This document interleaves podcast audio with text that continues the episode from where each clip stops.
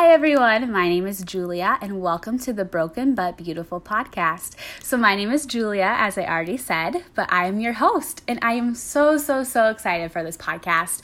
I wanted to start a podcast for a while now, honestly, since like my senior year in college, and I graduated college in like 2018. So, it's been a while now, and I just came up with excuses and excuses like I'm too busy, I don't know if people will listen to it, I've never done one before, so I really don't know how to do it.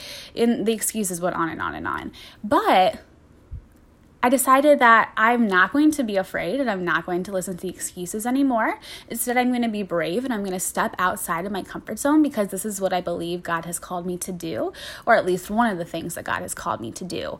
So, yeah, here I am. And the show is pretty much self explanatory. It's called Broken But Beautiful. So we're going to be talking about our brokenness and how God has like redeemed that and turned it into something very beautiful.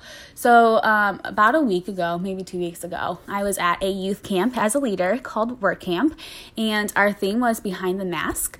And we talked a lot about hiding and brokenness and stuff. And, um, lots of times we're ashamed of our brokenness but one thing that god really spoke to me was that like we are called to be like jesus but we are not called to be jesus if that makes sense. Like we're never going to reach that level of perfection that only he can reach.